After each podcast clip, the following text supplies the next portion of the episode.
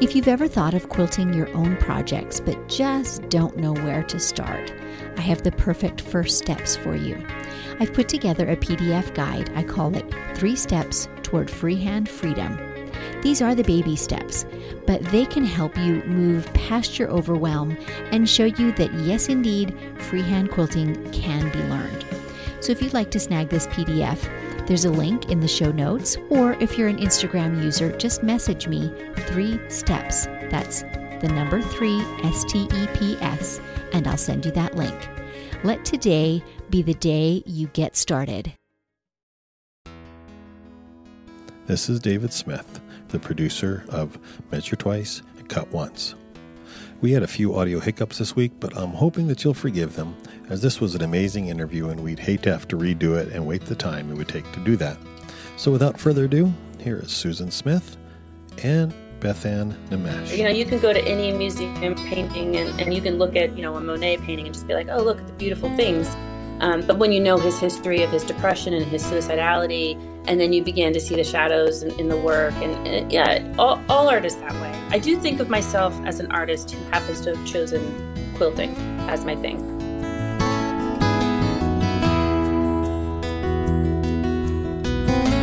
Welcome to Measure Twice, Cut Once, the podcast where we hear quilters and other crafters' stories and draw encouragement and even life lessons from them. I'm your host, Susan Smith, and I'm coming to you from my quilting studio, Stitched by Susan. This is where my long arm Lucy and I spend lots of hours doing freehand, edge to edge quilting.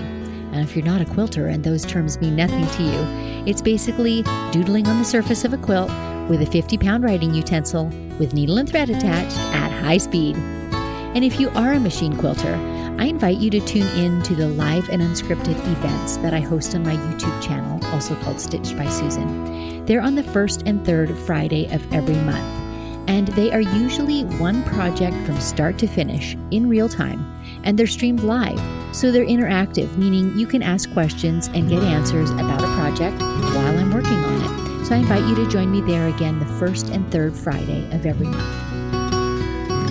The quilting community, as I'm sure you already know, is so diverse, so colorful, and supportive. So I invite you to listen in as we meet a new quilter each week and hear their stories.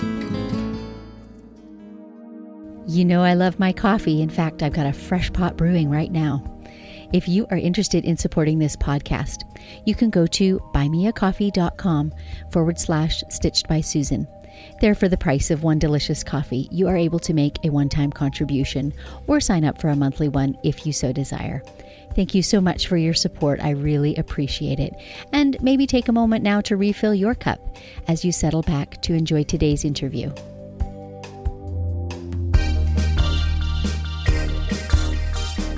Bethann Nemesh is a classically trained artist with degrees in art and art therapy. But more importantly, she's been mastering the art of free motion quilting for over 23 years. She has extensively shown her quilts and has won many major awards in all levels of national and international quilting. Her deepest love, though, is teaching. Bethann has taught quilters all over the world to love quilting and to find their own voice of creative expression through the stitched line. Let's welcome her now. Welcome, Bethann, to my studio. I am so looking forward to this opportunity to visit with you. Thank you so much. I'm looking forward to uh, chit chatting. For sure. I mean, we're we're both long arm quilters, so we never seem to run out of things to talk about. In fact, you know, we're talking kind of before the show, and I have to interrupt our talk to say, let's actually start the show, right, and get going. So here we are. Um, yeah, it's uh, easy to talk to a person who knows. It is. It is. But before we dive, you know, into kind of what you're doing these days, I would love to know where your journey began. I know that you're trained as an artist. You know, what sort of came first and then what in the world led you into making fabric and thread your art? Well, I I came by quilting um, a little bit uh, being dragged backwards um, over the coals, uh, like my dad would say.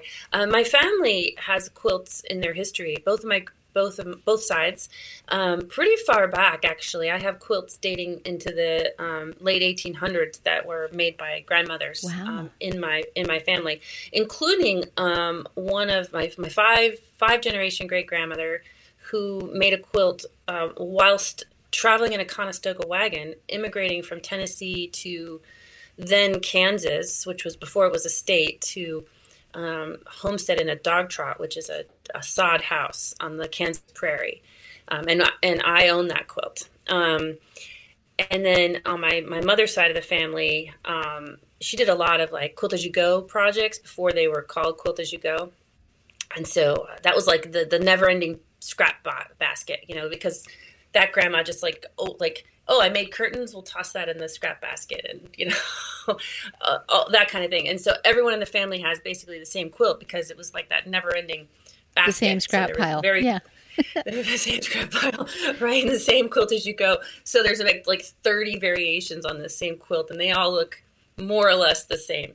Um, but I hated quilting growing up um, because my mom was trying to like make me learn to sew, and I was a child of the '80s. I was born in 1973, and you know, if it if it wasn't, uh, you know, Madonna, uh, then I didn't want anything to do with it um, at the time. And honestly, fabric in the '80s was just not very interesting. It was all uh, calico, um, dusty rose, and colonial blue, and it looked like wallpaper. So true. And, uh, for for a young artist, it was not very inspiring, and even then, it seemed old fashioned. Um, and so I was really dismissive of it, and um, and that remained true until I went to college and um, uh, I was an art major, and one of the random classes that I took as an elective was um, fiber um, fabric, um, you know, application. And uh, I met a woman named Julia Pfaff, uh, no relation to the machine company, but spelled the same. And um, she actually is in one of those uh, giant coffee table books of like the 100 most influential quilters of the 20th century. She's in in that book, and um, she she was married to an archaeologist, and they used to travel the world. Um, he would dig stuff up and she would do line drawings of it because you weren't allowed to take pictures when you were in like Petra and you know in some religious dig site. So she would then come back home and she would do printmaking where she would in- inscribe and intaglio and just do all this printmaking stuff with the stuff that he would pick up and she would hand dye her own fabrics and do all this printmaking and she would make quilts from his archaeological digs. So that was like wow. her deal yeah, I even bought one of her pieces when I graduated because she was so influential to me. But what she taught me was that I didn't have to tolerate being unhappy with the commercial products that were available to me. Um, I could I could make my own, dye my own, alter my own fabric if I wanted to. And so it was that like epiphany that made mm-hmm. me say, "Oh, just because I think that calico sucks doesn't mean that I can't still make quilts." Right? You're not limited to so calico. T- yeah well, you know, if you went shopping, you kind of were back then. Um, but it, it, just kind of like started me thinking that I didn't have to be. Um, but then, you know, I went to grad school and I met my husband, and you know, we we moved to Pennsylvania, and I, I hadn't really been into looking at fiber arts at all. And uh, I was looking for my first job as an art therapist. I have a master's in art therapy, and um, walked into a quilt store and I was really shocked at the sea change that had happened. And, and this this is well documented in the quilt book, but it's like the old fabric industry like threw itself away and reinvented itself. Um, and, and and that's when like all these gorgeous yarn dyes and especially the batik industry and just like the fabric world itself just reinvented itself like in that period of time between when I had decided it was garbage and when I woke up in in 1997 to realizing what had happened, um, like in that period of time, it had completely changed, and and that change was super inspiring to an artist. So I would have been like 21 at the time, and all of a sudden I realized just how juicy and vibrant and beautiful fabric had become, you know, since the days of of wallpaper fabric, you know, mm-hmm, which is like the last time I had paid attention to it. And so that was a real moment for me to realize. And I was totally bitten by the quilting bug from that point forward. I honestly think, and I'm going down a rabbit trail here, but a compliment to you, Beth Ann. I think that you've been influential too in changing people's thoughts about what can be done with fabric and on quilts. And we'll talk a little bit more later about your yarn couching. I think that you have brought a whole new aspect into the quilting world too, and that is very, very cool. But I'm well, curious. I'm curious now, though, how does your training as an art therapist, like, are there any translations from that into what you're doing now? Do the two work hand in hand, or have you kind of left that behind? Um, in in some ways, I've left it, um, but in other ways, um, especially in my more current things, um, I tend to bring um, a, uh, an overlapping emotional element, I suppose you could say, into my decision making of what to quilt. Um, so if um, a good example maybe would be I did a temperature quilt. I started I started doing temperature quilts in 2000. So I mean we have or 2020. I'm sorry. So we haven't really gotten that far into the new decade. Uh, so I'm now working on my uh, third one currently, and um, 2000 was the first year of the pandemic you know, there's a lot of obviously super unwelcome changes that went with that, but you know, some long term positives also. But setting that aside, when it came time to quilt that quilt, I had done a drunkard's path block, which is, you know, it's a pretty common block. It's mm-hmm. very easy to do one every day, uh, pretty simple little three inch thing. Um, and at the end of the year, I was, I could choose how to set it, you know, and so a temperature quilt, basically you do the high and the low of every day. It's a very colorful quilt. Um, but I chose to set it from corner to corner and create a pattern um, so that in, in like January, February, early March, it was a very normal sort of polka dot way of setting uh, Drunkard's Path, you know, a very typical way of doing it. And then I started thinking about as the pandemic, like like the juggernaut of like how horrible the changes were with shutting down the economy and just absolutely crushing my my professional life and my teaching schedule and I lost all my contracts and, and just what chaos that caused. And so I set the blocks, um, just all uh, catwampus, use one of my family's words, you know, just all crazy.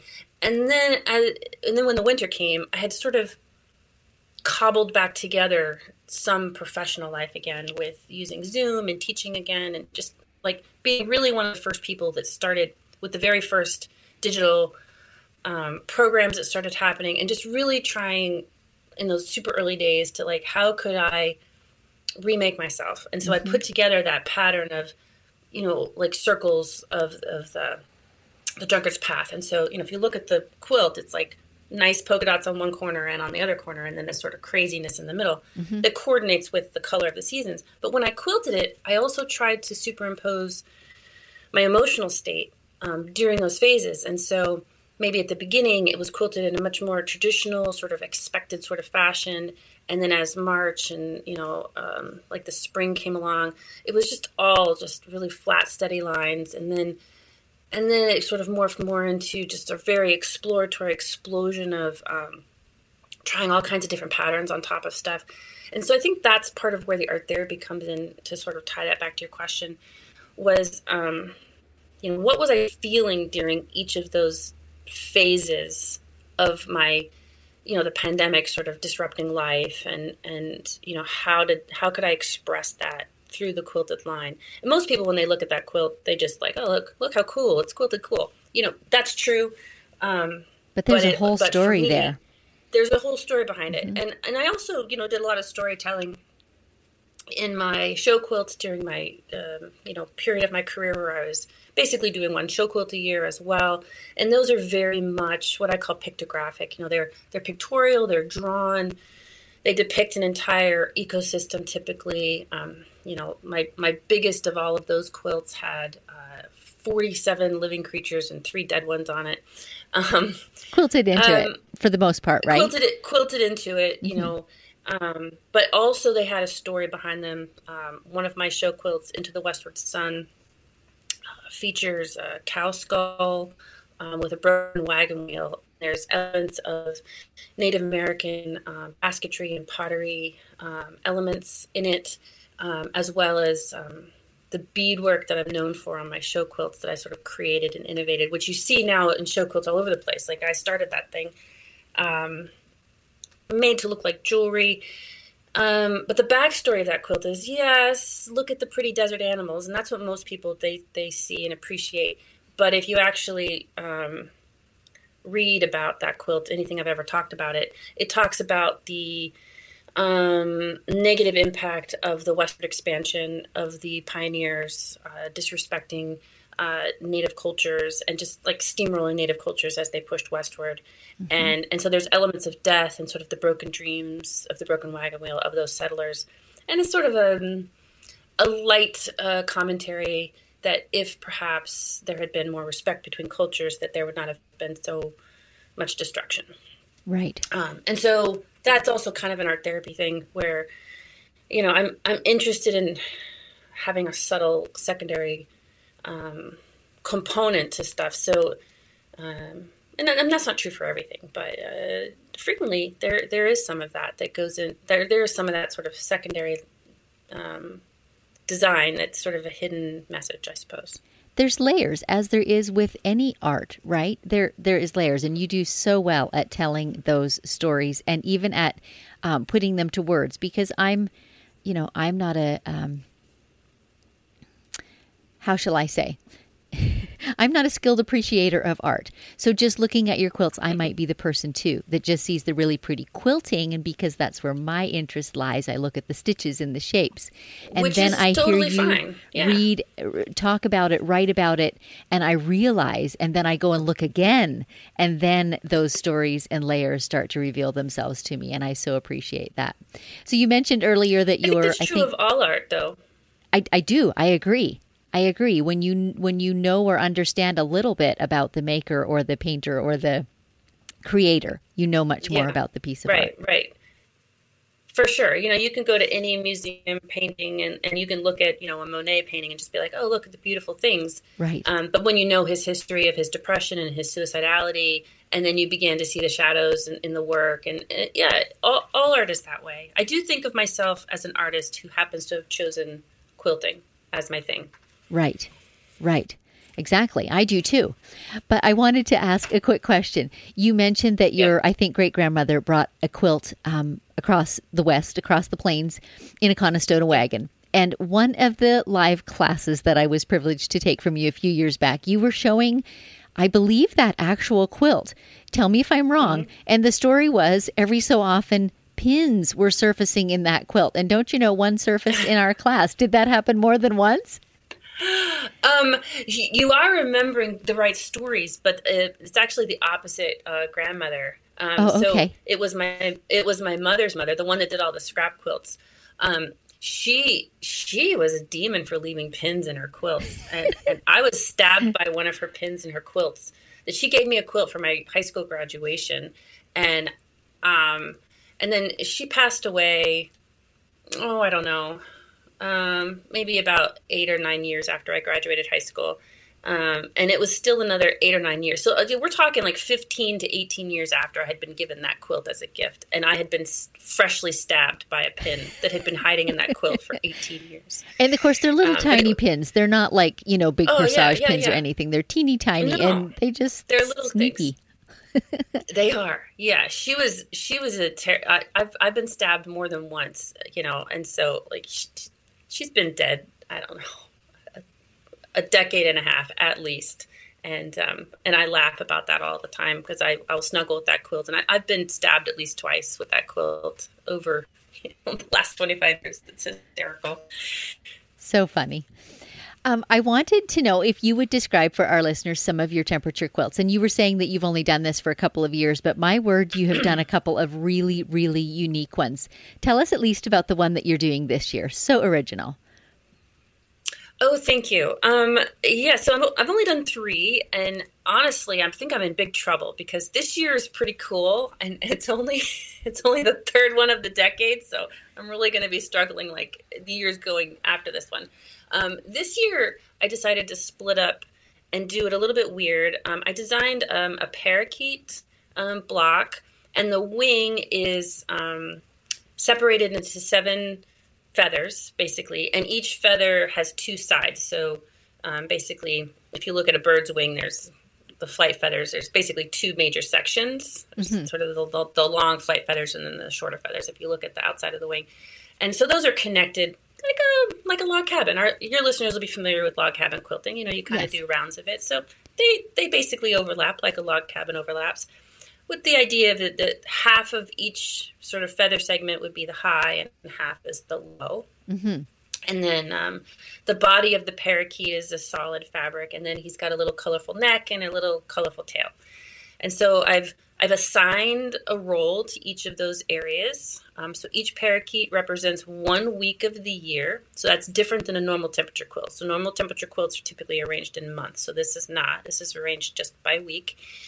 Um, and then I've assigned a role so that um, the daily high and the low is represented by my choice of my graph of, of fabrics. And then the average high for the week is the body color of the bird, and then the average low of the week is the is the neck and the tail of the bird, and then all the birds have the same color beak.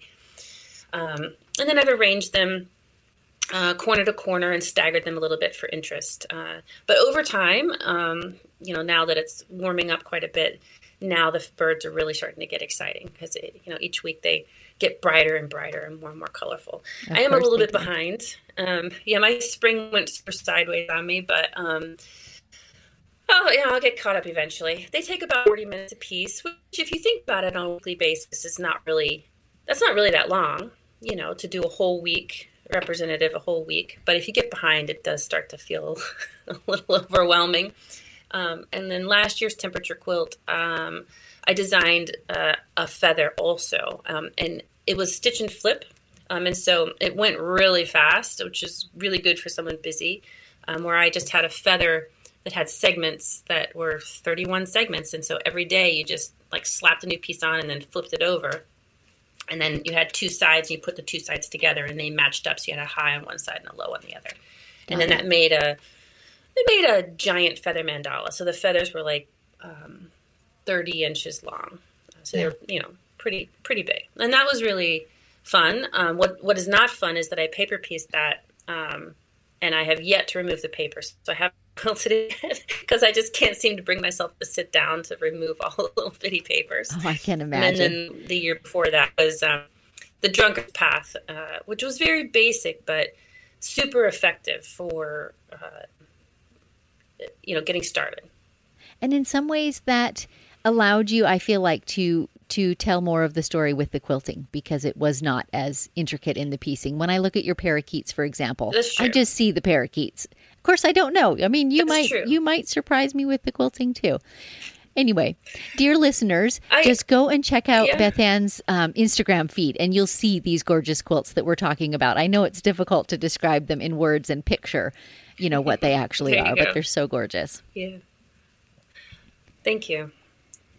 So, quilting now for you, I mean, your quilting journey has covered such an arc. And maybe give us a, a, quick overview of that. Like, I know that you lived in Japan. I know that you have mm-hmm. done lots of customer quilting. You've become a traveling teacher and now an online teacher. Like, describe for us some of that arc, if you could. Like, I don't know how much you can fit in five minutes, but see what you can do. Yeah. Well, um, so I would say my quilting journey started in about. Um, in earnest, or started in earnest in about uh, 1998. I, I, did make a couple quilts in college, but I would say I really got bit by the bug and started really churning out work in about 1998. Um, and I did what a lot of people did, which is, of course, just copied everything, bought books or patterns, and just made you know quilts exactly from the books or patterns at, the, at that time, and and began to sort of discover what really spoke to me. And then, um, you know, uh, I started quilting for a show, um, even on a domestic sewing machine. Um, then, back in the dinosaur days, when you had to actually like write a postcard into the show and ask for ask them to send you a um, you know, a sign up thing, and you had to send a slide. You had to mask off the edges of the slide with like silver tape, and they would use a slide projector, which is, it sounds oh crazy to say it like that anymore.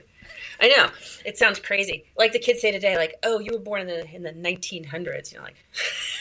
you know, like it's like it's forever ago, you know. Um, um, and then you know I had children, and I felt very.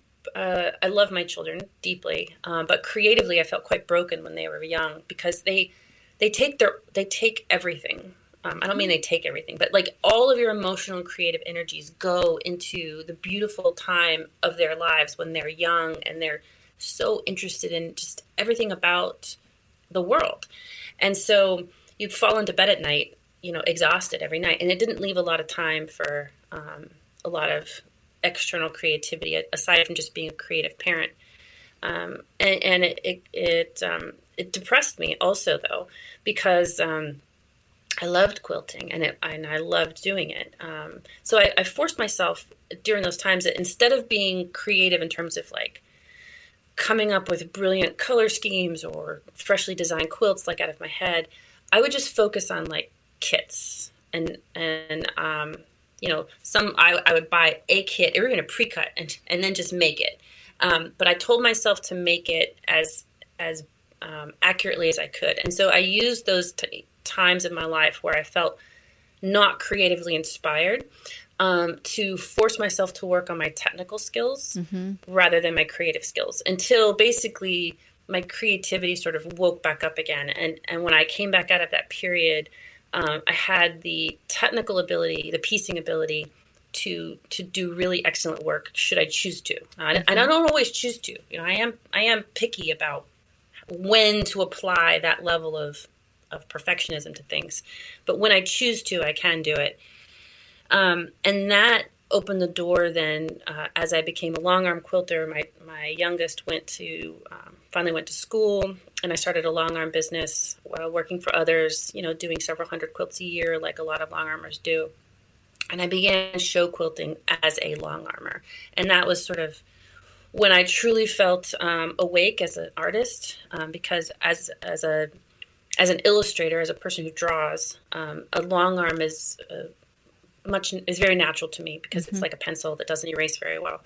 Um, and so it was it was then that I was able to bring the quilting, um, the quilting ideas, the illustrative ideas, and now also the pers- the ability to be technically capable of performing, um, you know, the acts of quilting magnificence that are required to show a quilt. You know, you you can't just be a decent quilter; you have to have a decent piecing that goes with the you know pointy points and all that stuff.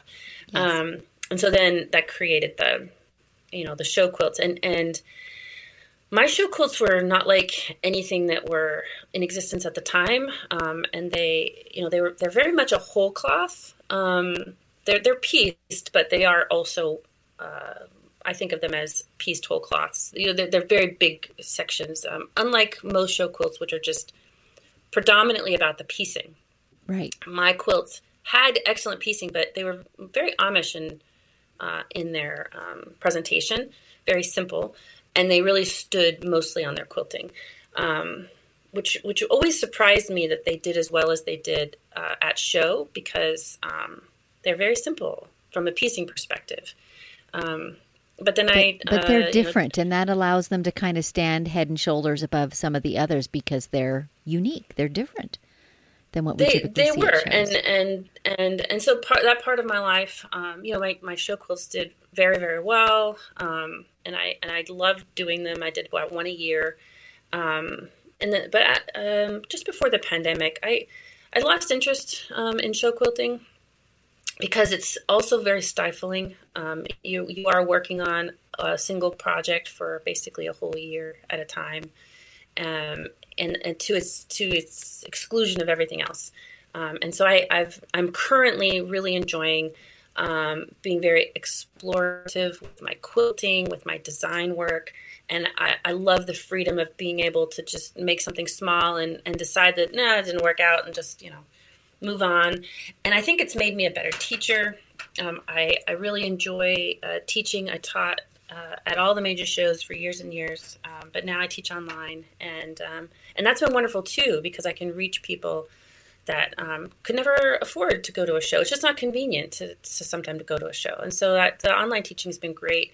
It's it's much healthier for my family, uh, for my personal work life balance um, as well. So it's it's um, yeah, I'm, I'm happy with where I'm at right now. Excellent. I wonder if you would tell us a little bit about what your studio looks like at home. So many of us that have uh, crafting or creating as our business are doing it from within our home. So our space is not necessarily set up or lends itself to what we're doing. How have you created that within your home and what does that look like? Yeah, well, it's evolved over time. Um, for for most of my career, it was in the basement, um, in a shared area with where my husband's office also is, um, and it didn't have any external lights. It was literally just a cave, and um, and uh, I recently moved it upstairs. Uh, I live in a ranch house, um, and when when I started needing to teach um, digitally and, and be on camera, like I needed the visuals to be physically attractive also, and to be um, you know not so haphazard and you know like I don't know when it was downstairs it was like Aladdin's cave, you know, like it functioned, but it functioned a little bit like having to like walk your walk your way between the piles of stuff where there's just nowhere for it to go. Mm-hmm. Um, but now uh, we moved it upstairs to what is the formal living room of my ranch home, which is um, you know separate from the areas of the house that we use the most, which would be like den and the kitchen.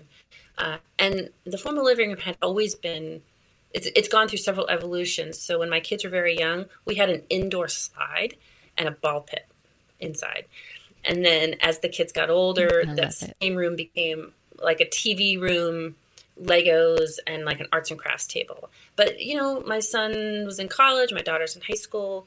They're not using the space, um, and so we evolved that space then into being my studio. So we, uh, you know, invested in new lighting, and we, uh, I invested in uh, strong humans to carry my long arm up the stairs because mm-hmm. I wasn't mm-hmm. doing that again.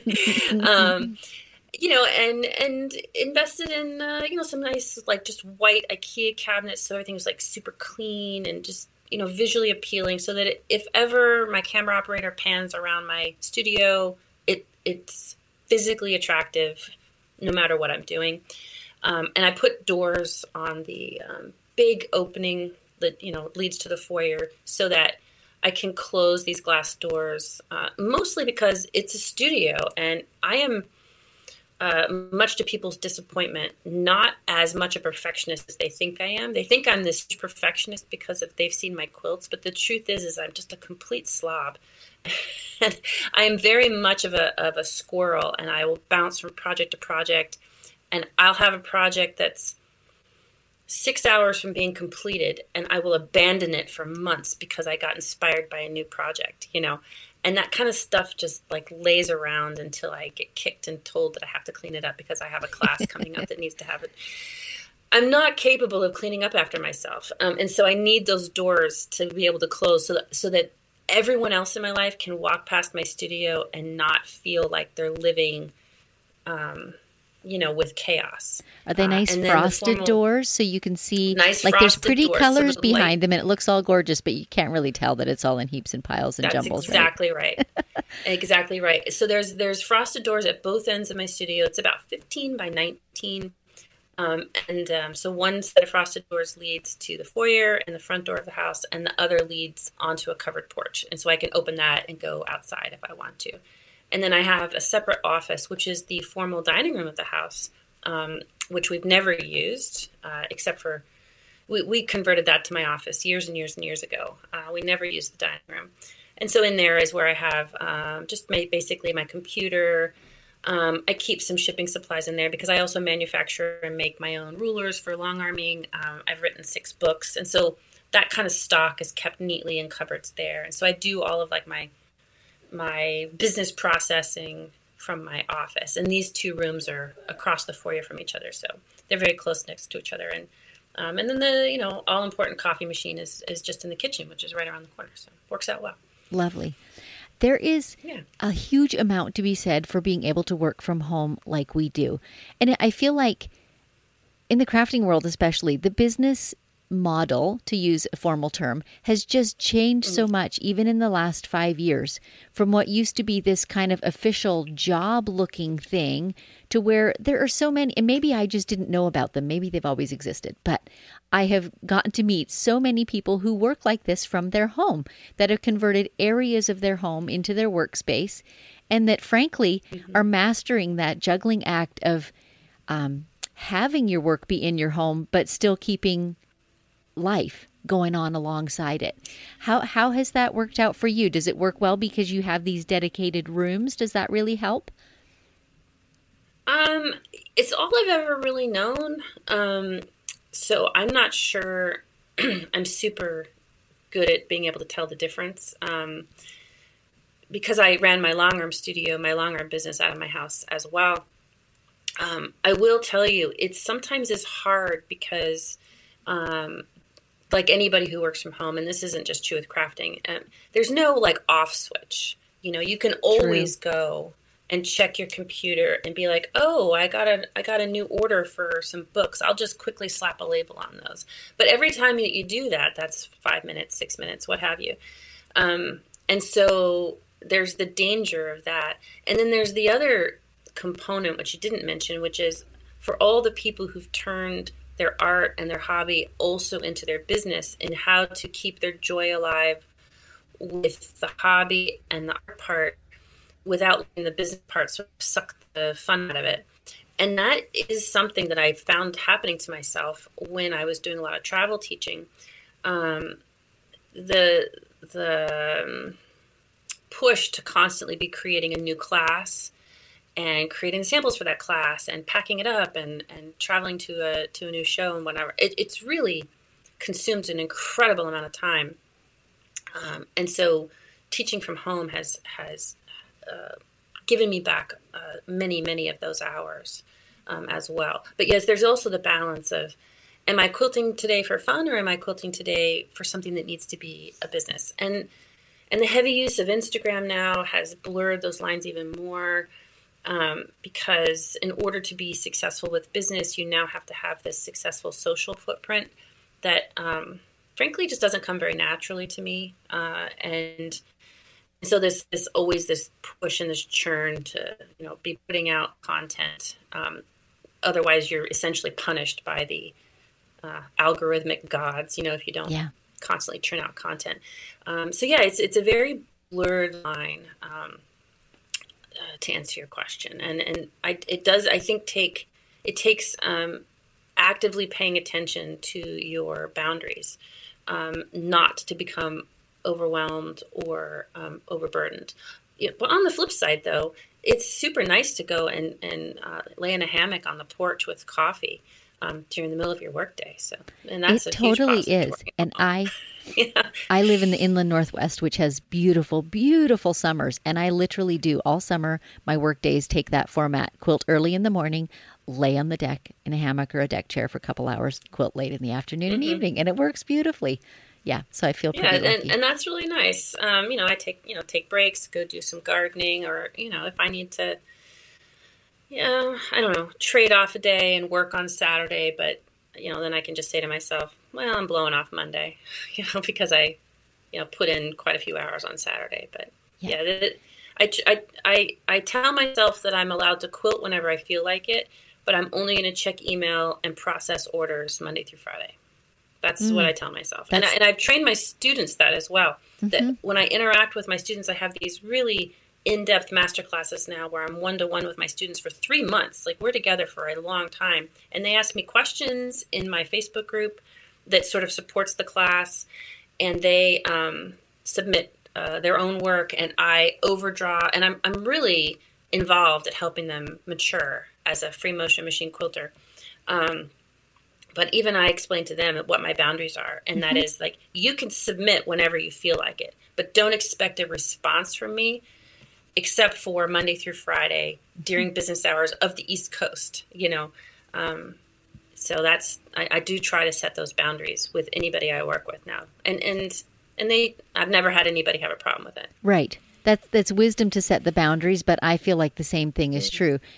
Quilters are they're people too, and they understand that you have lives too, and they're usually very understanding of that sort of thing. So that's that's great. Right, and our and our hours tend to be opposite each other if you think about it, because most people have a job or a career that's not quilting, and when they're quilting, it's in their free time. So that tends to be in the evenings or on the weekends, and so then they're submitting their questions then. But that is my free time, and so you know, it, it takes a little bit of a dance to make sure that everybody understands that I will answer their questions. Um, but it's not fair to ask me a question during my Sunday supper and expect that I'm going to answer it. True. I hadn't thought of it that way, but you're absolutely right. I wanted to explore just a little bit. We touched on it just briefly earlier. In the last few years, you have dived so deeply into making couched yarn projects. And again, this is something brand new that you've brought into the creative and quilting world. Um, my word, I, I, just don't even have adjectives to describe it. Talk about some of the projects you've done. And I know that we'll link to, you have an Instagram feed that's dedicated to that particular art, but talk about a few of the projects you've done. Um, so I guess to correct you a little bit, I just don't want to have your listeners think that I created yarn couching. Um, uh, definitely, yarn couching has been around for a really long time. Free True. motion machine yarn couching um, has been around for a while. You Helen have just elevated it like crazy and shown us yeah. the possibilities. So there, there's definitely some very well established quilters, not who are not me, okay. who have who have innovated and they've worked with machine companies to create feet yarn free motion yarn couching feet and they've pushed these machine companies to make these feet available and and those people deserve the credit for that kind of thing um, i will say that for the most part before i started doing what i'm doing yarn couching looked to me like um, replacing the free motion machine quilted line with yarn, which is very cool. It's just a fluffy version of a free motion machine quilting, but quite two dimensional. Two, yeah, you know, if you do loops and swirls with free yeah. motion machine quilting, they're just doing it with yarn, and and it looks really cool, and it's you know very textural, very nice. Um, and number two is um, treating uh, yarn couching basically like a coloring book. You know, you you have a design, you color in the design right? And and that also looks very interesting, but neither of those is what I'm doing. Um, I am actually painting with the with the yarn, and I'm I'm massaging the colors together, and I'm overlapping the colors and uh, tearing apart the yarn, and and you know doing incredibly fine detail and and I spend a great deal of time thinking about the layers and the value of the colors because um, you can't render um, let's say for example a white animal in white yarn. That's, that's it, will all just look like a white a blob. Um, so you i have spent a great deal of time thinking about how far can i push the color value of um, of my projects to be able to render them in a semi three-dimensional way and this again comes from being an artist i think uh, painter and and thinking about how to 3D model on a 2D surface. Mm-hmm. Um, and so this requires a vast collection of, of values of yarn, uh, much to the envy of all of my yarning friends. Uh, I, so I, I, I, spend a great deal of time thinking about uh, how to render a 3D image on a 2D surface, which is very painting approach to things, um, and how to model uh, 3D form. So that's a super classic um, art process to do where you're modeling a, a cube or a sphere or a cone as opposed to a circle or a square or a triangle to make them appear three dimensional. And that requires a huge collection of values of yarn um, in single skeins. Um, and uh, so I have a, I have a huge tower of, of yarn that I've collected to do that. Um, you know, and also like a certain type of yarn that performs well and sort of blends away. I don't really like my projects to have a very twisted yarn appearance. Uh, so the kind of yarn you would use to knit your socks, which is going to hold up really well against the weight of your body inside your shoe, is not the kind of yarn that I'm using um, to to do my art projects. My kind of yarn that I would choose is actually pretty fragile because it it's one ply which is not great for holding up to sweaters um, long term. In any case, uh, my finished products um, are I don't want to say that they're realistic, but they are they are very realistic. They're not mm-hmm. as obviously realistic. They're not as realistic as as they could be um, because it's still yarn, but they are a, a, very close impressionism version of whatever it is that I'm creating, uh, and so that that makes them I think stand out very far from what other people are doing with yarn couching right now. Um, I love doing them in, uh, I've done them on quilts, uh, wall quilts mostly. I don't really feel like they would hold up super well to a functional quilt. Um, they're a little a little too fragile for that. And it must get quite but, heavy um, too. Wall quilts, yes, right? you know, it would be like attaching a sweater to your corner of your yeah, quilt. Yeah, yeah. So You're right. um, yes. So, uh, uh, yeah, wall quilts. Um, I've I've upholstered uh, with them um, and created upholstered things, um, which is super cool. And people ask me, "Can you sit on it?" And like, yes, and it'll hold up just as well as when you sit on the hem of your sweater. Like, it does hold up. Now, would you? Um, over time destroy it. If it was your favorite sweater and you sat on it every day yes. But it, you know will it hold up to light use? Also yes. Um, and um, i also do the yarn couching uh, kind of freestanding. Uh, i use tulle and wash away stabilizer. So I, I, draw my pattern on wash away stabilizer. I layer it with tulle and if i'm working on a sit down machine i would put that in a hoop. Um, or if i'm working on my long arm i would um, suspend yard of tulle on the long arm between the rails um, and create a freestanding piece. If you just think of that as being a piece of applique or a patch, uh, it's very one to one with um, a, an embroidered pa- embroidery, you know, an mm-hmm. embroidered patch. Um, so that, you know, you wash away the stabilizer just like you would with embroidery.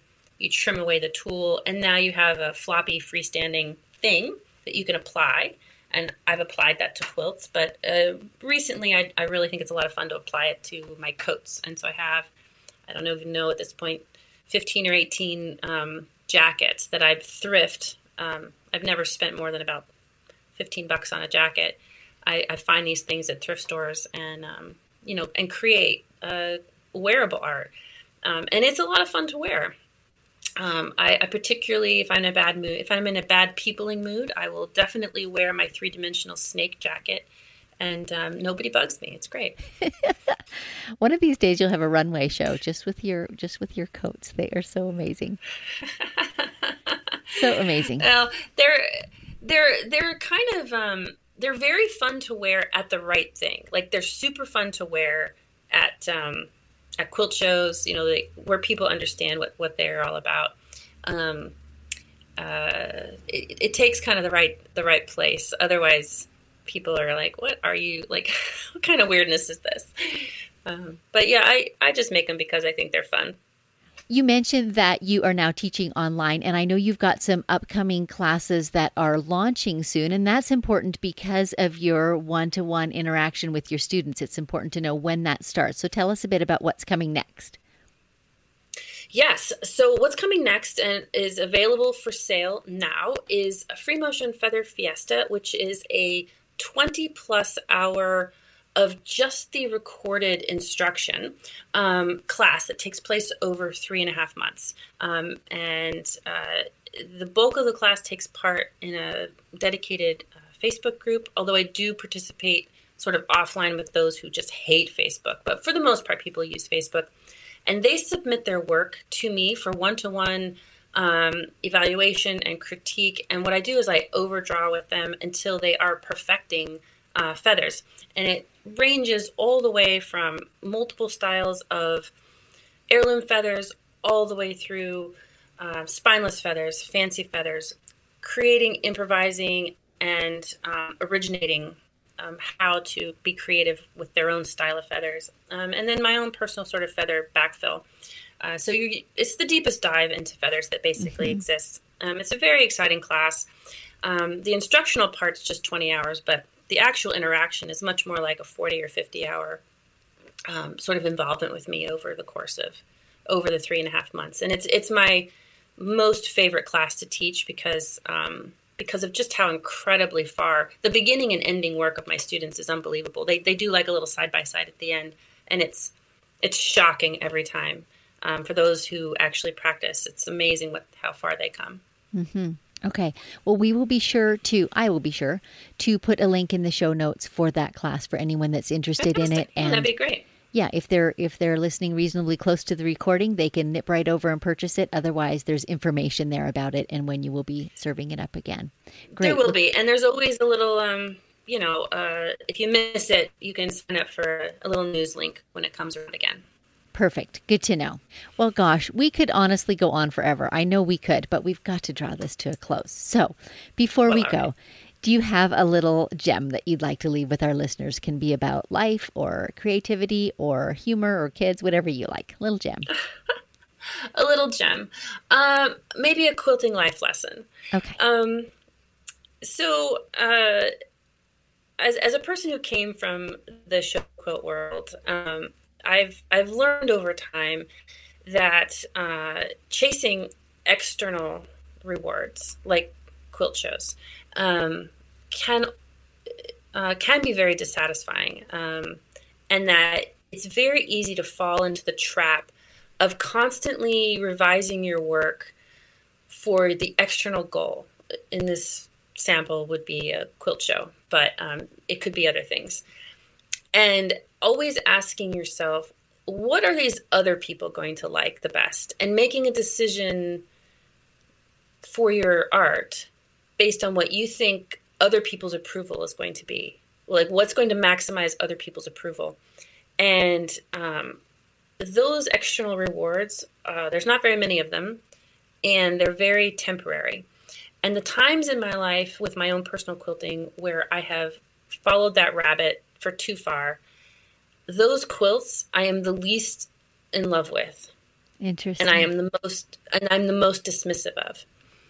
And the ones where i have been willing to ignore that noise and and do the thing that makes me happy have been the ones that have uh, lasted the longest in terms of my personal satisfaction and and feeling like I am most personally invested in them um, and and long term the happiest with. So so my art advice is to not worry so much about the approval of um, other people, of the Instagram algorithm, the mm-hmm. like whatever it is, um, and that you will find more happiness and contentment.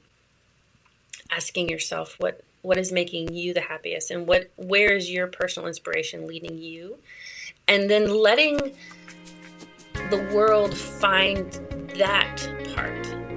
You know, so instead of you folding yourself into what you think the world wants from you, do the thing that you want to do and then let the right people find you.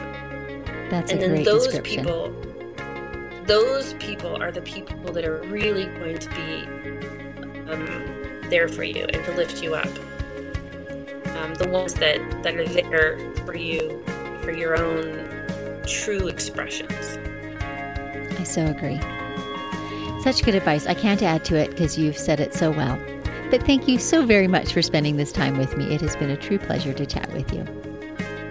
Awesome. Well, thank you so much for having me on. Thank you for tuning into the show. If you enjoyed this podcast, would you consider leaving a rating and review on the listening app of your choice? And please, please do share this episode with your friends that you think would enjoy it. I'd love to hear from listeners who'd like to nominate a crafter with a story to tell. If you know such a person, or you are one, email me at info at stitchedbysusan.com. So until next time, may your sorrows be patched and your joys be quilted.